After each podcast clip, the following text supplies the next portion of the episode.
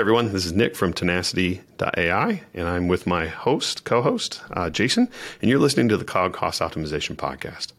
Um, today, we're going to dive into a topic that you know Jason and I have been uh, in the industry a long time. We've been in the provider space, uh, uh, specifically around cloud hosting and secure cloud hosting, and we wanted to touch on a topic we've been hearing um, or or engaging in the conversation uh, more and more in our um, uh, prospects and partner conversations and so on, and that and that's around how do uh, uh professional services, consulting, AWS partners, Microsoft partners, uh, managed service partners uh, bring a FinOps service to market. So this this has been a topic in in several recent conversations and we're starting to hear it pick up more and more. How do, how do you do this, and and should should they do it?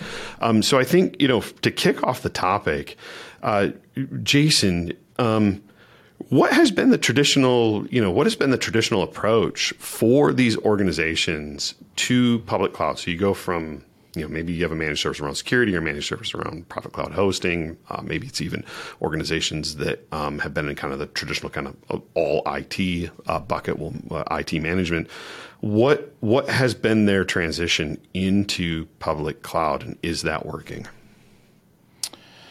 Um, well, I think what is working. I don't. I mean, I don't. I don't know what what the entire market looks like, but from the providers that we see that are these ser- service providers that we are see are growing at alarm, you know, r- ridiculous rates, right?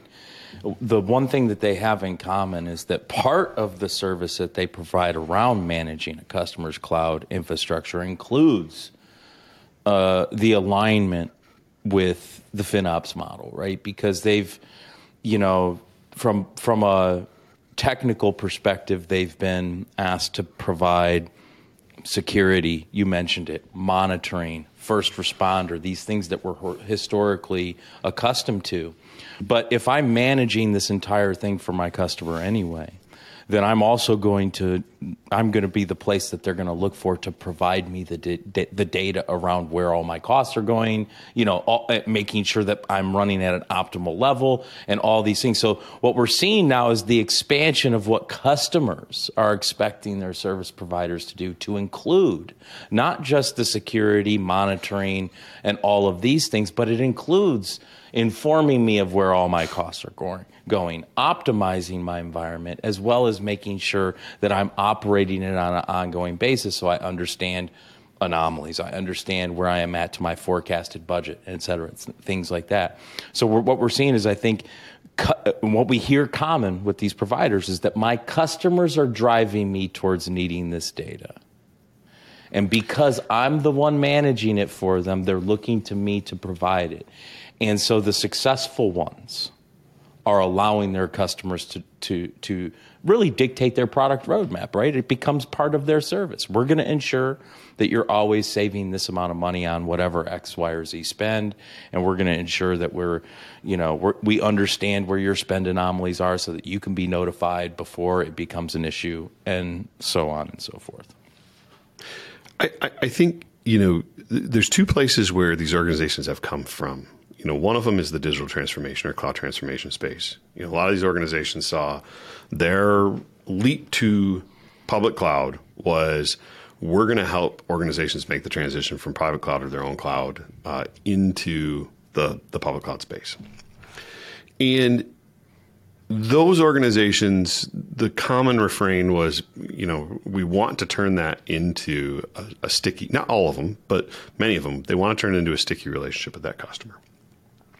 The second set of organizations um, are offering a managed service and are finding that that I think anyway, and, and correct me if I'm I'm mistaken here, but are finding that that service of just managing quote unquote the environment um, is not as sticky as they had anticipated, or not as great of a need. And I think that the opportunity that I see in the market in having conversations, both with partners, with with AWS, with um, with prospects as well, as as we talk to organizations through the lens of Tenacity AI, and, and many of them do have a partner that's managing their environment. And when we ask, well, who's managing your spend optimization? Their answer is um, that they don't know. Or when we specifically talk about, is the partner doing that Who's for you? The answer is generally no. Right. And so I, I, I can't help but see there's like this missing opportunity where we know we, we know successful organizations that are doing this. Why are so many of them not jumping onto? There's this really sticky opportunity. When you think about managing cloud spend, and if you can be the organization that consistently delivers savings and the ability to keep cloud costs under control, that's a really sticky way to stay with your customer, right? Mm-hmm. A- absolutely. I mean, well, if what what we all what we're also seeing is more and more organizations outsourcing cloud stuff in general, right? I mean, just let's say cloud stuff in general. And so if if I'm if I'm already making the decision to outsource the management of my cloud environment, including monitoring, security of, et cetera, et cetera, right? Then mm-hmm. why would I want to uh, develop my own internal processes to making sure that optim- that, that that environment is optimized, right? I mean, it, to me, it is now and should be a part of any service provider's offering to their customer. I mean, that's the value in which you're giving them is one, not only will you have a secure environment that will always be monitored, that you will always get a call in the middle of the night if something goes wrong, but also that it's running in the most optimal way, which includes leveraging all of the all of the different savings instruments within my environment and that we're also going to be notifying you if anything goes awry in this environment, not just security related, but spend related because that is just as important to a company's bottom line as being protected from a vulnerability, right? At the end of the day, because you could have one thing that spikes in cost because of one mistake made that could eat up all the budget for the rest of the quarter. So to me, it's a natural progression to anybody outsourcing um, you know any facet of their cloud environment to a service provider. It's not just savings too. It's it's the predictability. It's the um, accountability. It's it's that service provider providing that benefit to that customer, making sure the environment is well tagged, understanding the business, and being able to provide reporting back from a spend perspective in a business context, so that now the business, uh, the, you know, the service as a service provider that you're delivering is that now the business can actually see infrastructure costs down. You can go very refined uh, down to a, a very atomic level of understanding those costs and the context of those costs inside of the business. So now I can uh, maybe, you know, yeah, we got to get a handle on spending and controlling costs and so on, but then I can actually start to align do I have the right unit economics for my product? Is my cloud spending growing in alignment with my revenue, right? Um, how, you know, it, it, there's so much more intelligence, there's so much more power there that a service provider can start to offer an organization once they have their hands around that data and, and Well, think- delivering a really st- solid service. Well, just think about it this way too. If we're a service provider and we're offering this, and I could have If a we were.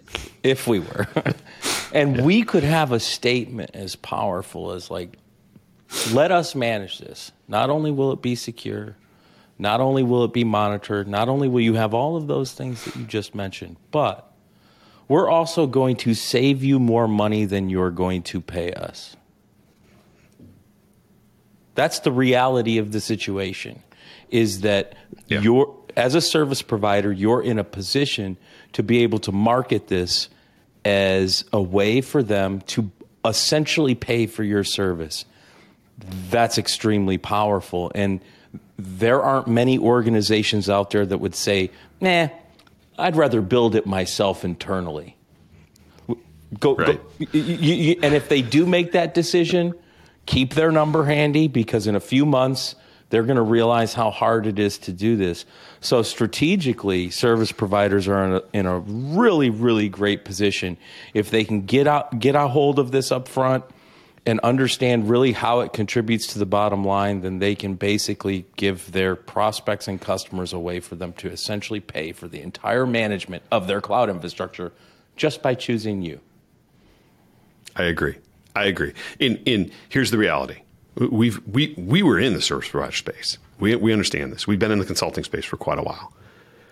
The reality is the need for a person to monitor an environment to make a phone call in the middle of the night is going away. Correct. Um, that that is automatable. Correct. And I think that for the service providers who are shaking your heads right now and going, "N- no, um, my values in my white glove service, my my ability to deliver um, the best customer service experience that, that no machine automation can deliver, is that well, the customer that you're not achieving right now, who has that automated, doesn't ever know they're missing a customer experience because uh, an exceptional customer experience because they don't have them any they don't have the incidents anymore to need to experience that because the environment has been automated in such a way that so much of it is self-healing and self-correcting correcting. And that is the reality of app modernization. That is the reality of going to serverless infrastructure is that the application responds to the issues in the environment. Does it respond to all of them? Well no. And that's where your power is but but make yourself really sticky so that you're there delivering an exceptional experience whether or not there's a problem in the environment for which the environment needed to be monitored uh, instead you're providing a proactive service that helps the business uh, jason any other parting thoughts Man, I think the best parting thought they could have is this will help you close more business. Adopting this. yeah Yeah.